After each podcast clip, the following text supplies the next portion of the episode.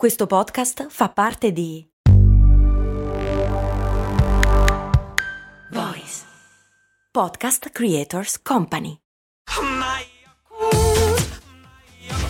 Se a volte ti senti così, ti serve la formula dell'equilibrio.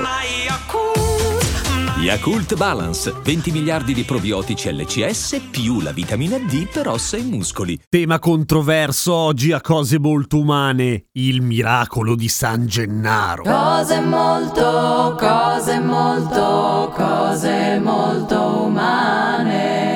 Allora, per chi non lo conoscesse, il miracolo di San Gennaro è questa cosa qua. A un certo punto, in tre momenti dell'anno, vale a dire il 19 settembre, che è casualmente mentre registro questa puntata, poi il 16 dicembre, che è quando nel 1631 ha eruttato forte forte il Vesuvio, e la prima domenica di maggio. Ecco, in queste occasioni succede che viene presa la tecca dove viene conservato il sangue, tra virgolette, di San Gennaro e viene esposto davanti davanti al pubblico e se si liquefa allora bene, se non si liquefa male. Di solito, ma proprio al, nella stragrande maggioranza dei casi, si liquefa. E infatti va tutto tutto bene. La teca è fatta così, è una cosa rotonda di vetro davanti e di vetro dietro, il cerchio è fatto di argento e sotto c'è una sorta di maniglia da cui tenerla. È un miracolo? No, lo dice anche la Chiesa che non è un miracolo, davvero, cioè nel senso che non ha mai detto che è un miracolo, diciamo che ha lasciato credere che fosse un miracolo, ma ufficialmente non lo è. E come si fa a dimostrare scientificamente cosa c'è dentro che si liquefa davvero? Basta prendere un pochino del sangue di San Gennaro e vedere cosa c'è dentro, ma non si si può perché la Chiesa dice che si può analizzare ma la teca non si può aprire e quindi si possono fare una serie di esami da fuori ad esempio. E ce ne sono stati tanti eh, per carità, sono stati fatti un sacco di ipotesi nei secoli dei secoli amen, anche perché insomma è dal 1600 che quella roba lì, ma o non si è arrivati a una soluzione oppure si è arrivati alla soluzione che era proprio sangue salvo poi vedere che in realtà gli esami erano stati fatti un po' così, ecco. Ma c'è un interessantissimo, anzi neanche uno, vari articoli articoli sul CICAP, il Comitato Italiano per il Controllo delle Affermazioni sulle Pseudoscienze, fondata tra l'altro nell'89 proprio da Piero Angela, che ci ha lasciato poco tempo fa, in cui degli scienziati, ovvero Franco Ramaccini, Sergio Della Sala e Luigi Garlaschelli, hanno provato a fare una serie di esperimenti e questa cosa è stata poi pubblicata su Chemistry in Britain nel 1994, per cui non proprio l'altro ieri, un po' di anni fa, ecco. E non solo, i tre scienziati danno anche la ricetta di quello che potrebbe essere, nel senso che ovviamente non può essere un composto particolarmente sofisticato né un effetto speciale particolarmente tegno, dal momento che appunto ha i suoi secoli, ecco. E sono arrivati alla conclusione che pur non avendo potuto provarlo naturalmente perché il supposto sangue è contenuto in una teca che non si può aprire perché lo dice la Chiesa, se tu prendi del calcare, del carbonato di potassio che si trova tranquillamente nella cenere di legna e una sostanza misteriosa che si chiama cloruro ferrico che è piuttosto difficile da trovare, salvo vicino ai vulcani cani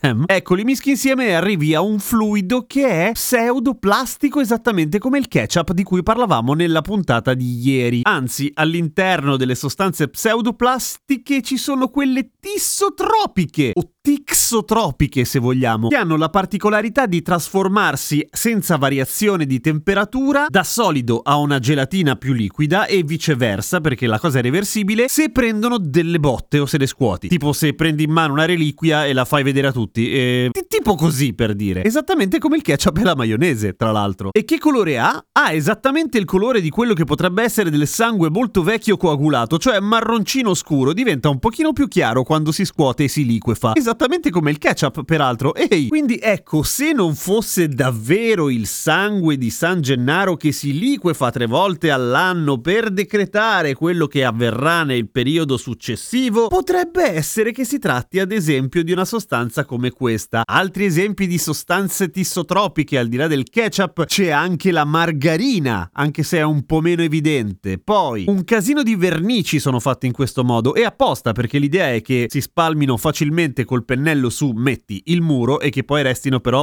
appiccicate lì e se cola giù è un casino. E quelle poche volte che il sangue di San Gennaro non si è liquefatto, chi lo sa, probabilmente la teca non è stata scossa abbastanza. Ovviamente per non far liquefare qualcosa che non vuoi che si liquefi, eh, basta trattarlo con maggior cautela senza scuoterlo. Ma il mio pensiero va a quei preti che tirano fuori ogni anno, tre volte all'anno, la reliquia davanti a tutti tutti e sicuramente hanno una buona fetta del cervello dedicata a un solo pensiero. Non mi deve cadere.